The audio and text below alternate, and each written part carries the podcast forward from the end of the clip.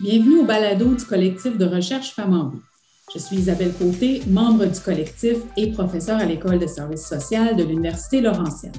Je partage aujourd'hui le micro avec mes collègues Alexandra Vincent, étudiante au doctorat en services social à l'Université d'Ottawa, et Simon Lapierre, professeur titulaire à l'École de services social de l'Université d'Ottawa. Dans cet épisode de notre série de balados, nous allons faire un retour sur le colloque international portant sur les politiques et les pratiques inspirantes en matière de violence conjugale qui s'est déroulé il y a deux semaines en compagnie de notre collègue Patrick Ladouceur, étudiant au doctorat en services social à l'Université d'Ottawa. Et je dois souligner d'entrée de jeu que c'est notre dernier balado avant les vacances et pour souligner la fin de notre première saison et, euh, disons-le, le succès de notre colloque, on enregistre en fin de journée avec un petit apéro. Donc, euh, Alex, Simon, Patrick, euh, bonsoir, ça va bien? Allô, bonjour, bonjour. Allô, Isa. Allô, bienvenue, Patrick. merci pour l'invitation, c'est cool, c'est le fun en fait. Je vous écoutais depuis le début de votre première saison, donc je suis content d'être avec vous ce soir. Génial, on est content de t'avoir euh, parmi nous. Et donc, pour commencer, euh, qu'est-ce que vous buvez en guise d'apéro? Peut-être que je peux y aller en premier, c'est correct? Oui, donc dans le fond, moi, je suis en train de boire en fait un, whisky euh, torontois, en fait, que j'ai découvert durant la pandémie. alors, j'aime bien encourager le local depuis la pandémie, on le dit depuis le début. Donc, c'est un bon whisky, ça s'appelle le Lot 40, situé à Toronto, pas trop cher. Donc, c'est bien. Merci. Merci, Patrick. Euh, Alex? Ben là, j'ai un, kombucha. Je commence en douceur et après, je vais aller vers la bière sûre ou camerise, si je me hmm. souviens bien. Bon choix. Et toi, Simon? Moi, j'ai un Pims. Pims et limonade. Parfait, excellent. Moi, de mon côté, j'ai choisi mon classique, euh, le Oyster Bay Chardonnay, un bon vin blanc de la Nouvelle-Zélande, euh, parfait comme euh, une, soirée comme aujourd'hui. Donc, euh, santé, chers collègues. Santé. Santé. Donc là, on va passer aux choses sérieuses. Euh, puis pour situer nos auditeurs et nos auditrices, j'aimerais inviter notre collègue Patrick, en fait, à nous contextualiser le colloque. Patrick, est-ce que tu pourrais nous expliquer un peu d'où est venue l'idée d'organiser un colloque sur le thème des pratiques inspirantes en matière de violence conjugale? Ben oui, avec plaisir, en fait. Puis, tu sais, peut-être reconnaître aussi d'emblée que, euh, tu on en parle, mais vous faites toutes et toutes partie de ce comité organisateur-là qui ont, mis en place, en fait, le, colloque comme tel, puis qui, on travaille, en fait, depuis plusieurs années ensemble à organiser d'autres colloques aussi. Peut-être ça nous permettrait un peu de contextualiser celui-ci sur les pratiques en, violence conjugale euh, et les politiques aussi, donc les bonnes pratiques, les bonnes politiques. C'est notre quatrième colloque international, en fait. Euh, le premier, que, en fait, que vous avez organisé, parce que je n'étais pas là, Isabelle et Simon à ce moment-là, était en 2015 auprès des enfants exposés à la violence conjugale. Le deuxième euh, portait sur euh, la violence post-séparation en 2017. En 2019, on est arrivé avec un colloque sur le contrôle coercitif. Puis là, on est arrivé cette année, en fait, vous voyez la thématique, chaque deux ans, évidemment, avec un, quatrième colloque. Puis c'est drôle un peu parce que ce qu'on se disait en fait, puis là, vous, vous, m'interrompez, vous me corrigez je me trompe, mais on remarquait qu'à chaque colloque qu'on organisait, euh, dans les évaluations qu'on recevait, les gens trouvaient ça un peu parfois soit lourd, parfois, on va se le dire, un peu déprimant. Tu sais, parler de violence conjugale, c'est pas toujours euh, ce qui est euh, le plus le, plus sur le party pour certaines personnes, bien que je sais que nous, on en parle de manière assez quotidienne, mais on, cherchait vraiment une thématique, en fait, qui, qui touchait dans le fond à un élément plus positif où les gens pouvaient ressortir inspirés, puis où il y avait peut-être un peu moins ce sentiment-là de, euh, pas de découragement, mais d'être un peu plus euh, down, si je peux le dire en bon franco-ontarien, euh, suite au colloque.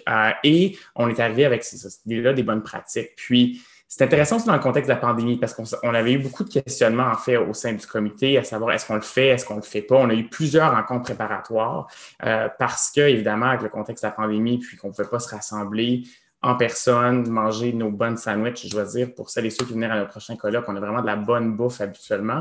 Et évidemment, il n'y avait pas de 5 à 7 non plus, qui était un incontournable pour un colloque, mais surtout cette possibilité-là de se rassembler, puis de discuter, puis d'avoir un élément aussi de networking. C'était un gros questionnement qu'on a eu. On a décidé d'aller avant avec un, colloque euh, en ligne euh, et euh, donc par Zoom.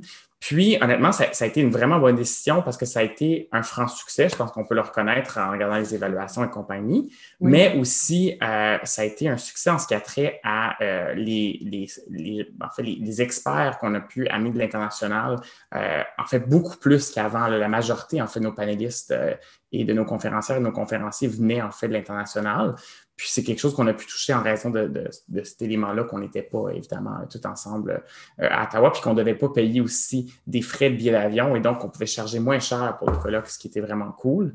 Euh, et tu sais, je pense que je, je finirais en fait en disant que le succès de ce colloque-là a été, oui, par les conférenciers conférenciers, mais aussi par le travail incroyable euh, du comité organisateur. Puis, est-ce que si vous me permettez de les nommer aussi, bien, il y avait nous quatre, mais il y avait aussi euh, notre collègue Michel Frenette qui est présentement en congé euh, de maladie. On dit bonjour à, Jamie, sa fille qui est née au mois d'avril. Congé maternité, en fait. Hein? Congé maternité.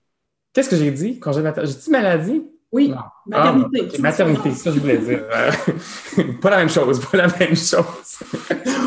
Euh, et euh, il y avait aussi, désolé, notre collègue Raël qui est une étudiante au doctorat aussi avec nous à l'École de services sociaux. Il y avait aussi notre collègue Camille qui a travaillé avec nous aussi, qui est à à la maîtrise en services social. Puis aussi notre collègue Mélanie qui termine en fait sa maîtrise aussi en services sociaux et qui s'en vient avec nous au doctorat je dis avec nous, mais dans le collectif de recherche Femmes en vie, donc avec, euh, avec nous autres. Donc, euh, en gros, c'est ça pour le colloque. Je ne sais pas si j'ai manqué quelque chose. Ça me donne une idée un peu de qu'est-ce qu'on a mangé à ce colloque-là virtuellement, évidemment. Mm-hmm.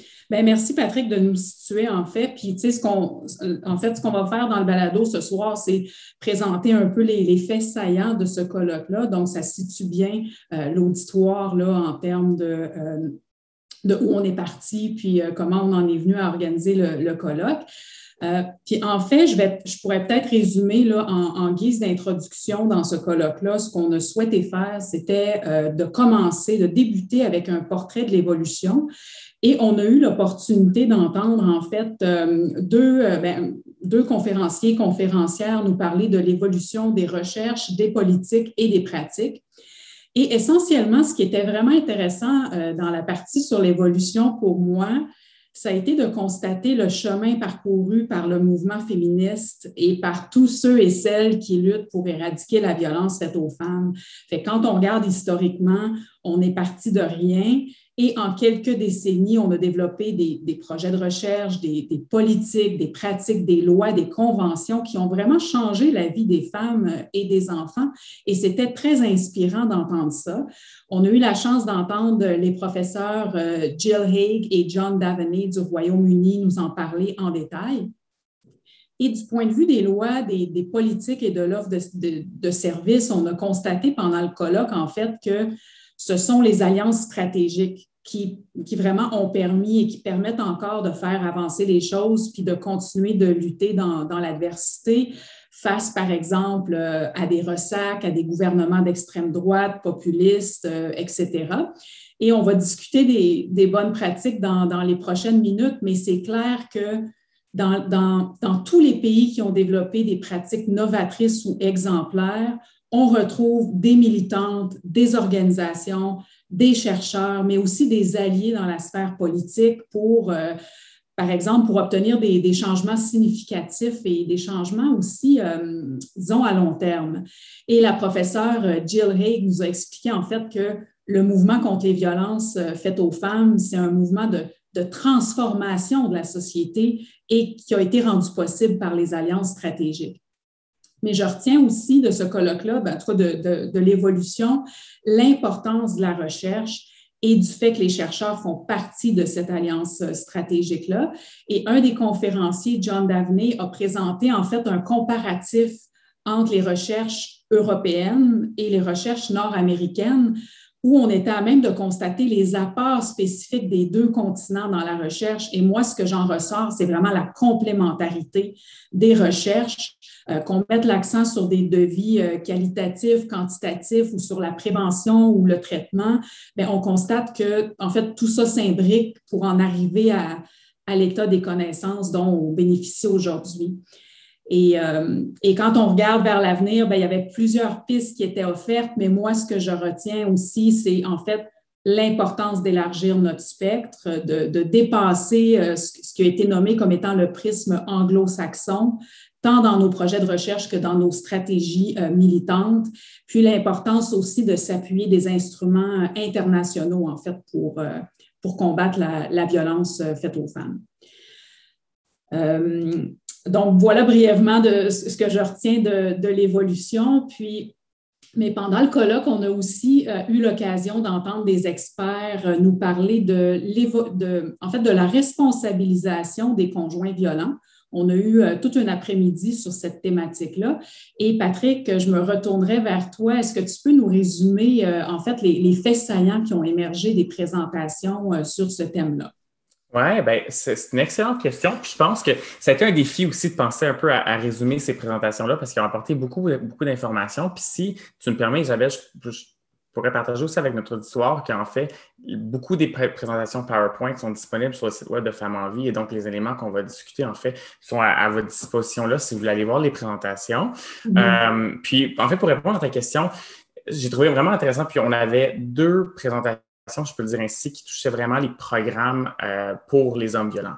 je pense qu'en violence conjugale, quelque chose qu'on qu'on remarque, ou en fait qu'on utilise ça fait plusieurs années, c'est de l'importance en fait d'avoir aussi des, programmes de responsabilisation, évidemment, pour, euh, pour les abuseurs, donc pour les hommes violents. Euh, une des premières présentations était celle de David, de David Adams, qui a travaillé en fait dans le domaine des, programmes pour conjoints violents pendant plusieurs, plusieurs années, des dizaines et dizaines d'années, puis qui est venu nous partager un peu ce qui marchait bien aux États-Unis, puis euh, ce qu'on pouvait en ressortir. Puis, il y a plusieurs éléments, en fait, que, je voulais ressortir de ça. Euh, je vais m'en tenir à deux, en fait.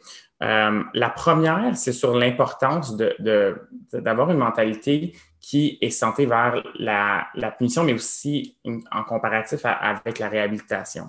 C'était quelque chose, en fait, d'important qui apportait. Tu sais, quand on parle de punition, on voit ça aussi comme quelque chose comme, bon, ben, je, je paie la contravention, je fais le programme, c'est fini. Quand on parle de réhabilitation, on parle d'un changement de comportement, puis de l'importance de travailler vers ce changement de comportement-là, puis d'avoir un programme aussi qui assure ce changement-là. Puis, point, en fait, il nous a fait remarquer une limite qu'on avait au Canada aussi, c'est que plusieurs de nos programmes, si je peux parler de, par exemple, celui de l'Ontario, c'est des programmes d'environ une douzaine de semaines. Mais on peut se questionner à savoir comment on peut changer les comportements.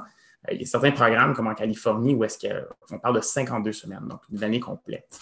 Euh, dans aussi cette mentalité-là de réhabilitation, il y avait l'importance aussi d'avoir un système qui se parle entre eux, n'est-ce pas? Donc, euh, euh c'est pas juste un programme que quand c'est fini, bon, ben ensuite, euh, on laisse ça de côté, qu'il y ait vraiment une forme de, de, de, discussion qui existe entre les différents partenaires, ceux qui donnent les programmes, le système juridique, euh, les euh, survivantes aussi et les familles euh, pour qu'on puisse vraiment savoir si ça a fonctionné ou non. Puis, dans en fait, cet élément-là, pour m'amener à mon deuxième point aussi, il a parlé d'essentiel qu'on doit avoir dans, dans, dans, ces programmes-là. Il y en a cinq, en fait. Je vous épargne de toutes les nommer, mais une que j'avais trouvée vraiment, vraiment importante, euh, c'était une sur euh, l'importance en fait de prendre responsabilité, puis des conséquences de, prendre, de cette prise de responsabilité-là.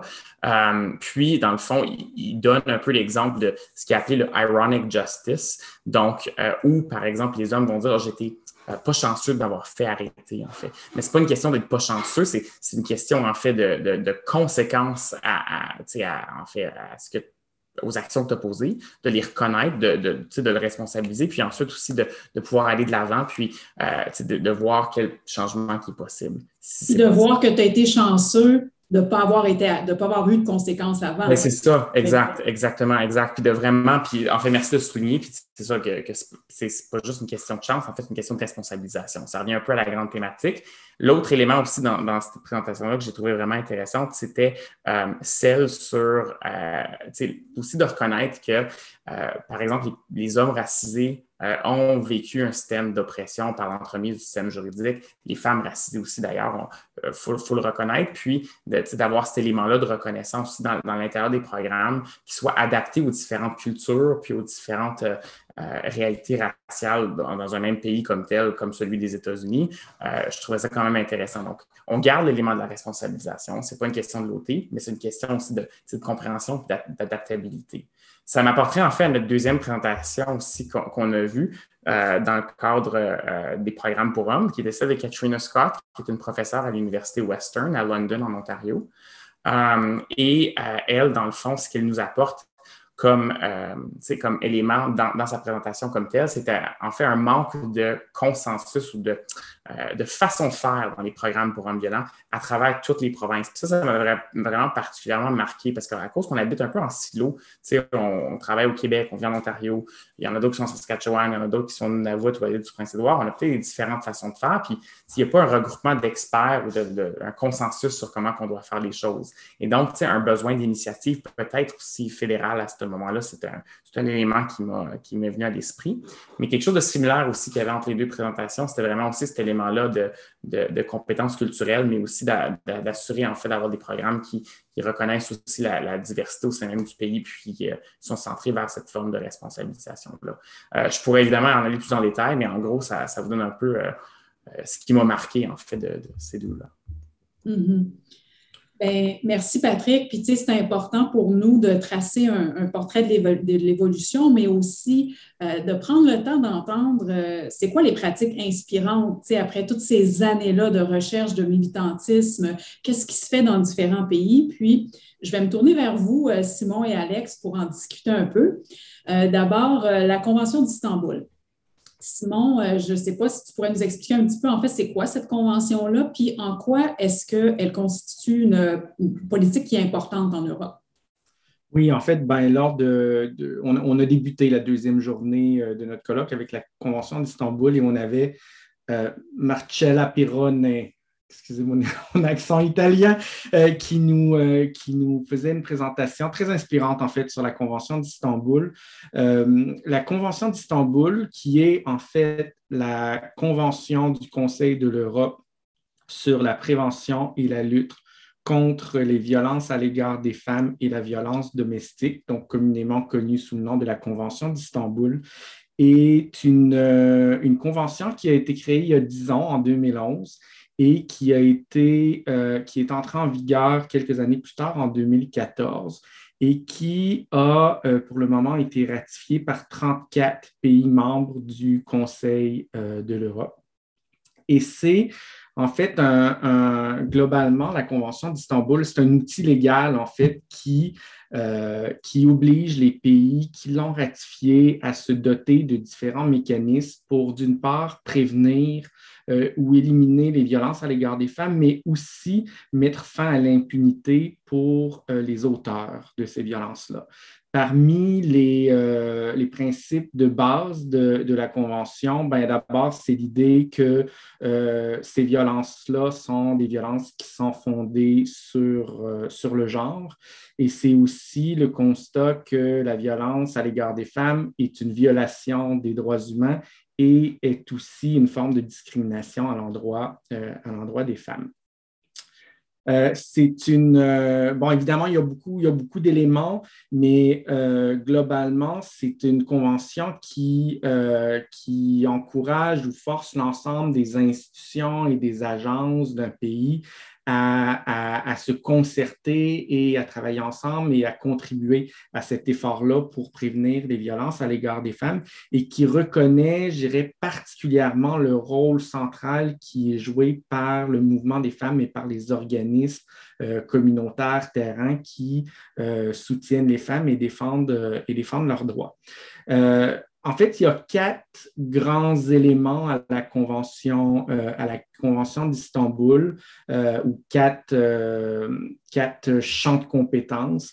Euh, d'abord, la Convention d'Istanbul porte sur la prévention des violences euh, à l'égard des femmes. Donc, les pays impliqués doivent mettre en place différentes mesures pour prévenir les violences faites aux femmes. Elle porte aussi sur la protection des victimes, donc s'assurer qu'il y a différents mécanismes, organisations qui assurent la sécurité et la protection des victimes de violences. Elle porte aussi sur la criminalisation euh, de certaines formes de violence et les pays doivent donc s'assurer que certaines formes de violence sont criminalisées ou du moins qu'il y a certaines sanctions qui sont en place pour les auteurs de ces formes de violence-là. Et la Convention prévoit finalement euh, une, une, des politiques qui sont une coordination des différentes politiques en place au sein euh, au sein des pays, euh, des pays qui l'ont ratifié.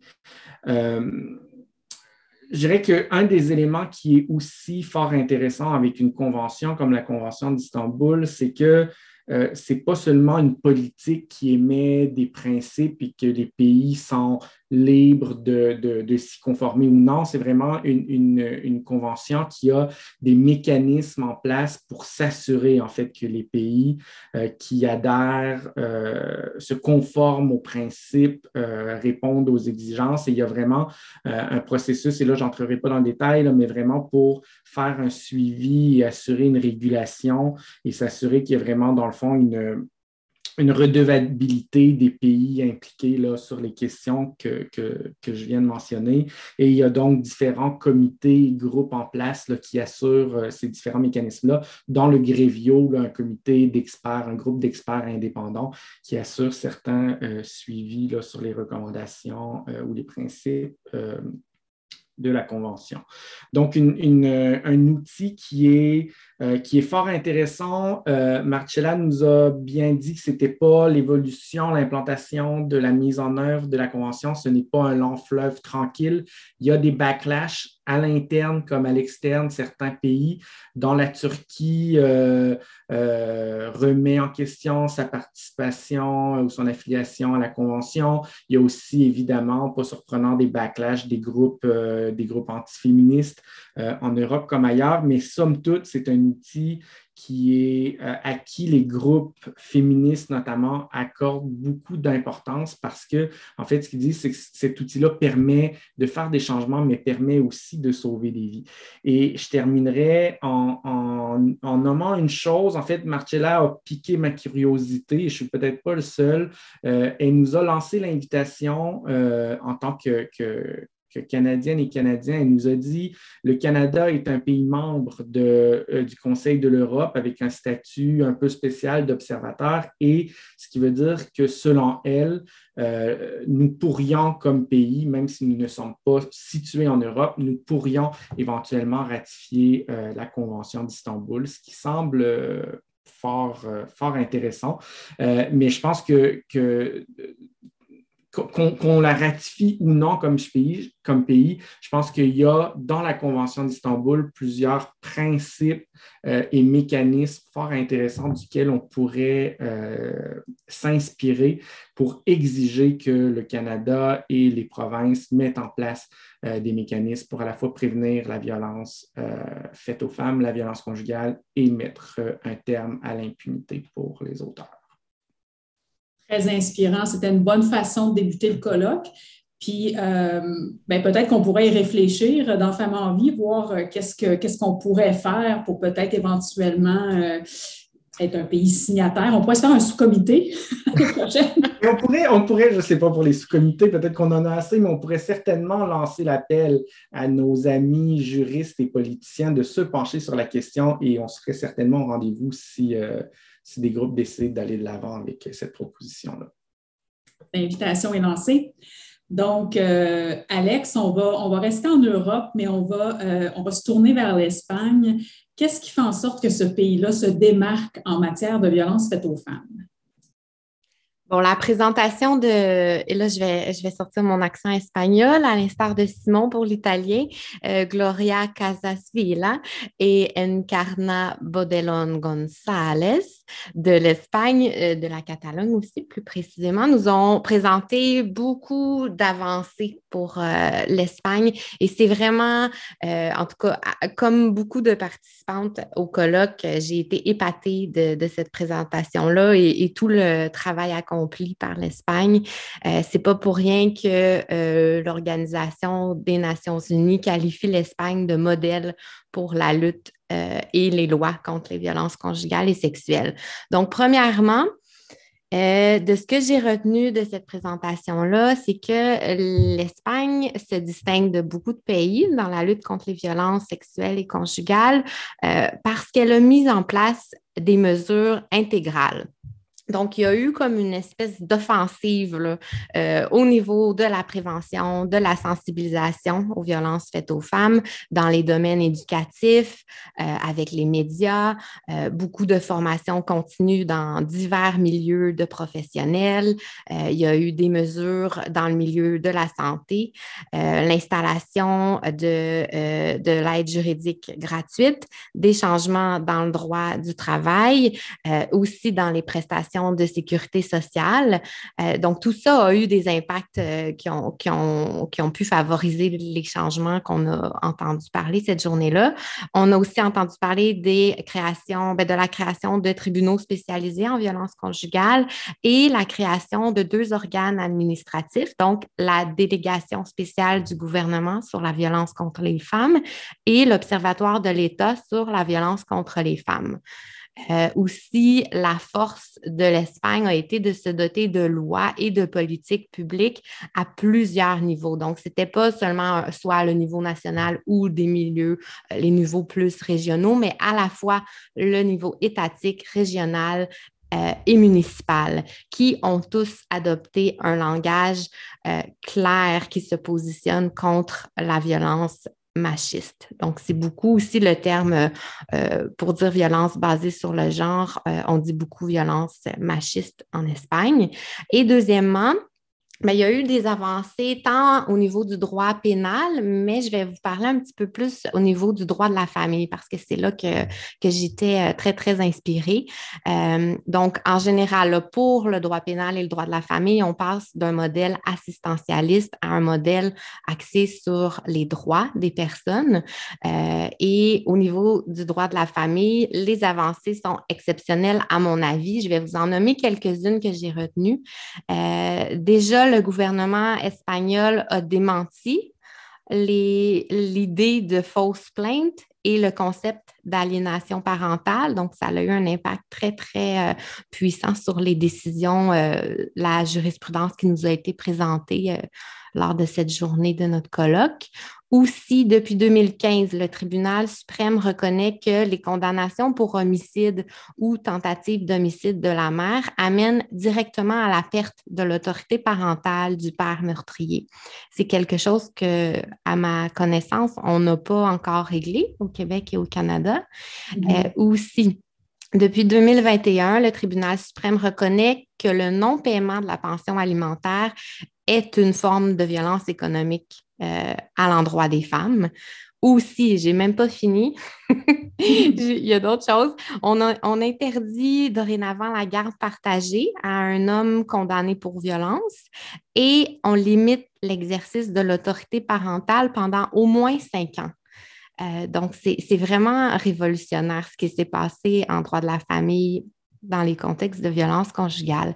Ce qui m'a inspiré de cette présentation-là, c'est lorsque Gloria a mentionné que l'Espagne est aujourd'hui à l'avant-garde en matière de lutte contre les violences faites aux femmes et c'est en raison d'une alliance réussie entre le mouvement féministe et associatif, donc les associations terrain, avec le milieu académique, des professeurs, des juristes et les partis politiques. Et elle nous a présenté ces trois milieux-là qui forment le triangle de velours, euh, un concept de Woodward. Si ça vous intéresse, elle l'a cité dans sa présentation. Et vraiment, de cette alliance-là a résulté cette force euh, dans un engagement social et institutionnel euh, partout en Espagne dans la lutte contre les violences faites aux femmes. Et Alex, si je peux réagir par rapport à ça, je trouve que, puis c'est drôle, on, en parlait, nous quatre, dans un autre contexte, mais souvent on peut être pas découragé, mais on, on sent qu'on se répète souvent les mêmes choses. Puis, surtout pour, je peux imaginer les militants sur le terrain, en fait, je peux même pas imaginer de faire ce travail-là au quotidien puis de mettre de la pression. Ça nous inspire un peu de voir le contexte espagnol, que cette alliance-là s'est faite, puis aussi on réussit dans le fond à, avoir une influence forte sur les politiques publiques qui, qui perdurent aussi dans le temps. Je trouve que on en apprendre au Québec puis au Canada sur, euh, eux.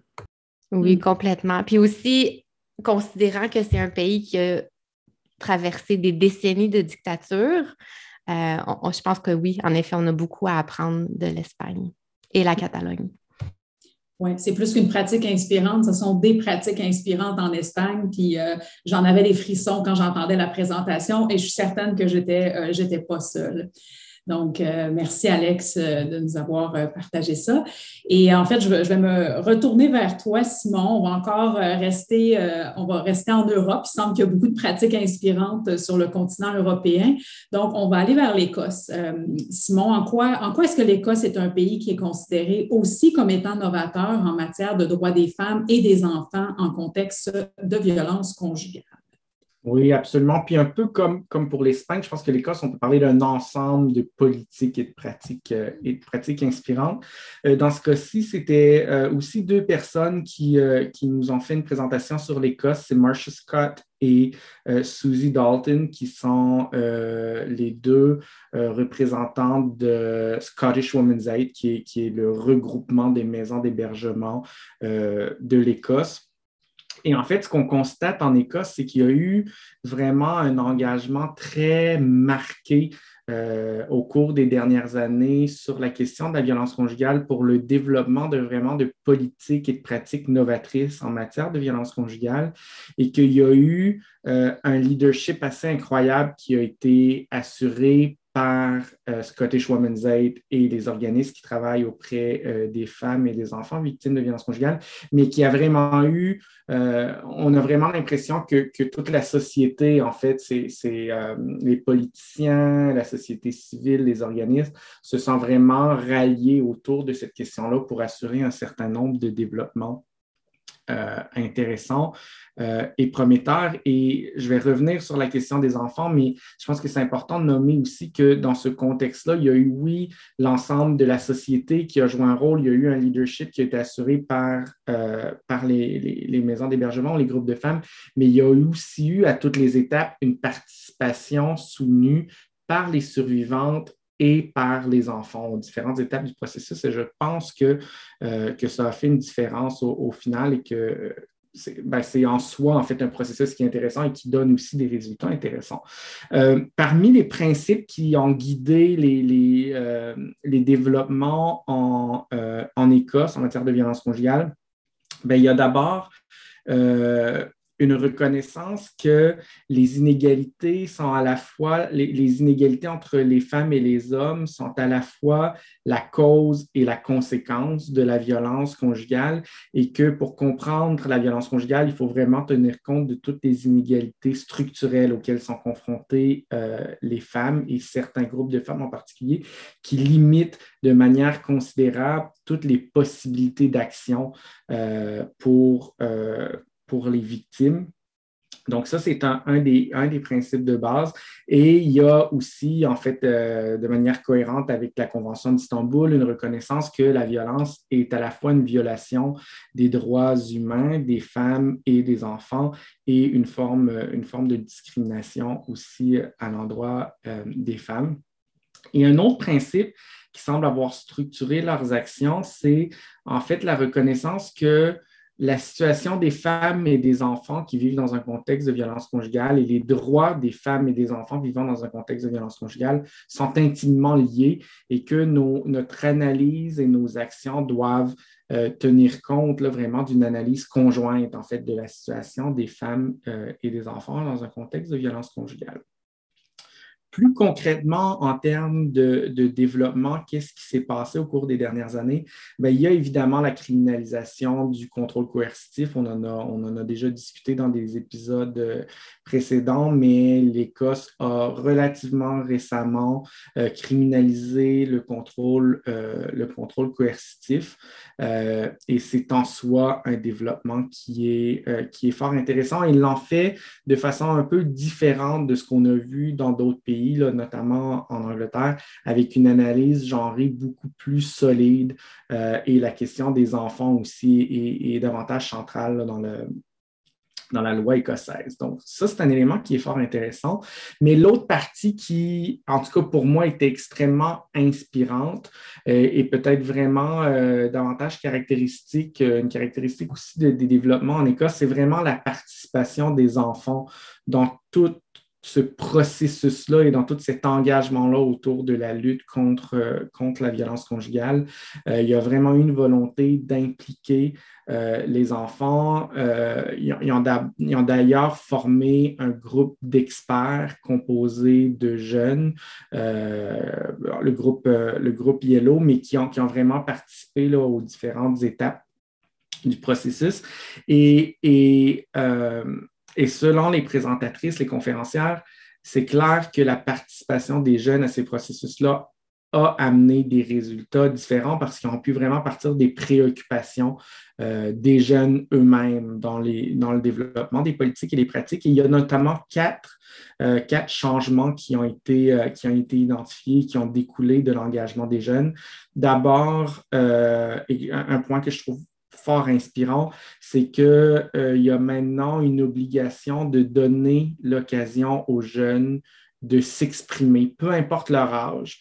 Euh, on doit leur donner un espace pour s'exprimer sur euh, ce qu'ils veulent, ce qu'ils souhaitent, notamment en matière de garde et de droit d'accès. Les enfants peuvent aussi choisir leur, euh, le, le, médium, disons, qu'ils préfèrent pour exprimer leur point de vue dans les procédures.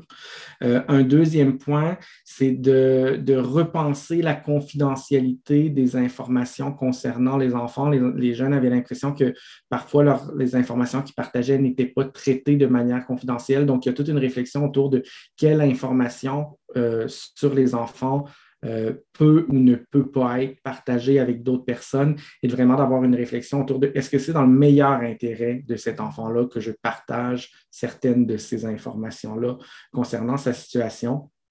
Un troisième point, c'est une plus grande reconnaissance des impacts de la violence conjugale, euh, non seulement sur les femmes, mais aussi sur les enfants qui sont témoins exposés ou, victimes de cette, de cette violence-là, reconnaître davantage les impacts que ça a sur les enfants. Et finalement, euh, aussi un financement, assurer un financement des organismes qui euh, assurent le soutien, mais aussi la défense des droits des enfants qui vivent dans un contexte de violence conjugale. Donc, vraiment, il y avait quelque chose de très, très inspirant dans euh, la participation et l'implication des enfants à tous les niveaux et dans tous les processus.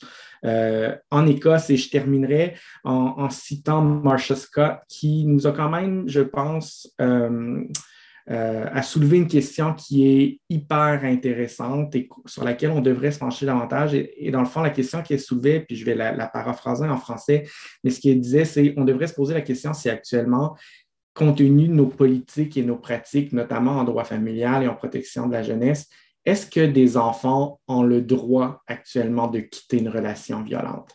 Et, et, quand on regarde ce qui se passe sur le terrain, on pourrait dire que ben, actuellement, euh, c'est impossible pour les enfants de quitter une relation violente et ça soulève quand même des questions vraiment importantes concernant le respect de leurs droits. Et, euh, je pense que ça nous donne certainement des, euh, pistes de réflexion intéressantes pour les, prochaines semaines, les prochains mois et les prochaines années. Mm-hmm très intéressant au niveau de la participation de l'enfant parce que le principe est noble, mais c'était le fun aussi de voir que c'est possible de l'appliquer, mais qu'il y a une plus-value aussi à, l'appliquer. En tout cas, c'était aussi une pratique fort inspirante à, ce niveau-là. Absolument. Euh, on va maintenant euh, aller voir un peu ce qui se passe chez nos voisins du Sud euh, avec, en fait, le Violence Against Women Act.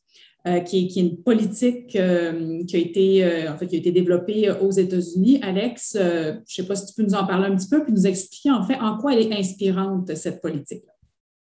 Oui, ben, on avait avec nous Ruth Glenn, qui est directrice générale à la Coalition nationale contre la violence conjugale. Et elle nous a, dans le fond, elle nous a présenté la loi. Euh, c'est une structure fédérale bipartisane qui offre des barèmes de protection pour les survivantes de violences conjugales et sexuelles. C'est aussi une loi qui vise à créer et soutenir les interventions en matière de violence familiale, en matière d'agression sexuelle, de violence dans les relations amoureuses et le harcèlement criminel. depuis son adoption, les programmes de la VAWA sont, administrés par le ministère de la Justice des États-Unis et aussi par le ministère, euh, si je le traduis, de Santé et Services sociaux. Donc, cette loi-là, depuis son adoption, a considérablement amélioré les réponses fédérales en matière de crimes dans les contextes de violence conjugale et sexuelle, mais aussi au niveau étatique, au niveau local et au niveau des, bon là, ce qu'on dit, je pense, dans le, jargon, ça serait euh, au niveau des tribales, mais bon, des territoires autochtones qui seront autogérés. Donc, euh, oui, elle a des impacts importants, cette loi-là, depuis euh, qu'elle a été adoptée. dans le cadre de cette loi, il y a aussi un budget important qui a été dégagé pour renforcer les enquêtes et les poursuites criminelles des crimes violents envers les femmes.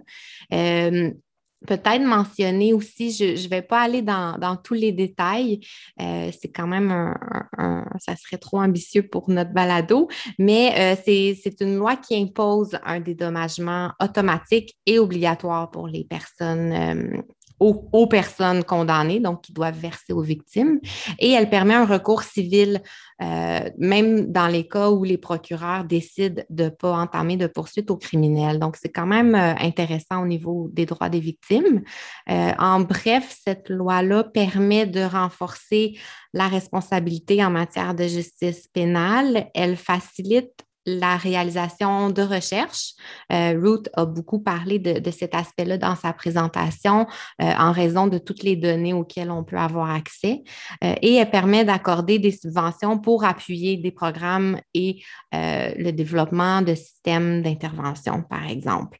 Ce qui a été inspirant de ce que j'ai retenu de cette présentation-là, c'est qu'on démontre un intérêt national au niveau des violences faites aux femmes et aussi peut-être mentionner que chaque fois qu'elle est révisée, cette loi-là, euh, c'est dans le but de renforcer son approche holistique. Donc, il y a des modifications euh, qui sont faites à la loi dans le but de tenir compte des besoins des personnes les plus marginalisées. Merci, Alex. Euh, c'est intéressant de voir que dans un pays aussi polarisé hein, d'un point de vue politique, on a quand même réussi à adopter une loi, une loi comme celle-là. Euh, en fait, ben, ben, je, vais, je vais revenir vers toi, Patrick, euh, après, après ce que tu as entendu au colloque, euh, puis, le résumé aussi qu'on vient de faire. J'aurais envie de te demander, en fait, qu'est-ce, qui t'a inspiré, toi, dans, le colloque et dans, et dans ces pratiques-là? Hey, je ne m'attendais pas à cette question-là. Ben, en fait, je peux-tu, Isabelle, proposer qu'au lieu, euh, parce que vous avez, fait un panel en fait, puis il faut le nommer aussi, après toutes les belles présentations qu'on a eues, toutes les pratiques genre à l'international, vous avez fait un panel à la fin où est-ce que vous avez, dans le fond, un peu fait un retour puis comment on peut implémenter ces pratiques-là au Canada. Puis on a utilisé un outil quand même assez intéressant qu'Alexandra, pour te donner en fait le crédit que tu as trouvé, qui était un, qui était un, outil, en fait, euh, où les participants pouvaient genre interagir, ça faisait comme un, un mur de post-it. Puis eux, ils ont rapporté en fait ce qu'ils trouvaient le plus inspirant. Puis je regarde ça en ce moment, puis je me dirais, ça serait le fun, en fait, de partager ce que les participants ont dit. Puis c'est ça que je vous propose de faire, en fait. Euh, et je vais me lancer. Puis ce qui est vraiment intéressant, c'est que les, modifications, en fait, juridiques, et de voir comment que dans d'autres pays, on a réussi à changer des lois, puis passer par, euh, par en fait, les parlements, par le barème législatif pour faire des changements euh, dans les lois, mais aussi des changements dans les pratiques juridiques, a, beaucoup inspiré. je pense, pour revenir à ce qu'on disait tantôt, le cas de l'Espagne, je regarde les, commentaires, en fait, des participantes, ça, leur a vraiment fait interpeller. Euh, entre autres, c'est quand on, l'a mentionné aussi, quand on a parlé de la criminalisation euh, de l'aliénation parentale, on sait que c'est un problème, en fait, au Canada, des femmes qui sont accusées d'aliénation parentale lorsqu'elles tentent de protéger leurs enfants. Le fait qu'on a mis ça, en fait, dans, une loi, c'est intéressant. L'élément du contrôle coercitif, on voit un lien avec nos autres colloques aussi revenu hein, de, de, le criminaliser. Puis euh, aussi, je vois en fait beaucoup, beaucoup de participantes, pour venir à ce que Simon disait, ont vraiment apprécié le programme Yellow aux États, euh, en Écosse, pardon, puis comment est-ce que ça, ça a en fait donné cette voix-là, mais de réellement donner une voix aux enfants, puis de réellement se pencher, je dirais, sur la question euh, du meilleur intérêt de l'enfant. en fait, ça valait de l'or, puis on, en fait, je pense qu'il est revenu une vingtaine de fois là, parmi les post-it. Donc, ça, c'était quand même quelque chose de cool. Donc, en fait, c'est vraiment ce qui ce qui, ce qui a découlé. En, fait, j'en vois aussi d'autres qui, en fait, parlent aussi de la Convention d'Istanbul. Donc, on reste dans le barème juridique. Puis ensuite, pour quitter un peu ces éléments juridiques-là, il y avait plein, plein de commentaires de participantes qui ont été encouragés de voir comment le mouvement féministe, comment euh, les militantes euh, femmes et aussi les alliés, en fait, hommes et autres, euh, se sont vraiment, ont réussi, en fait, à, proposer des changements puis à, forger des changements à l'étranger. Puis je pense que on pourrait le ramener au Canada.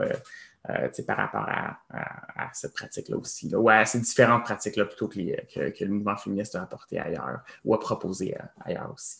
Mais moi, si vous le permettez, parce que je, sais que je suis invité, mais euh, j'aimerais en fait vous relancer la question, Isabelle, quand même peut-être un peu différemment, c'est correct?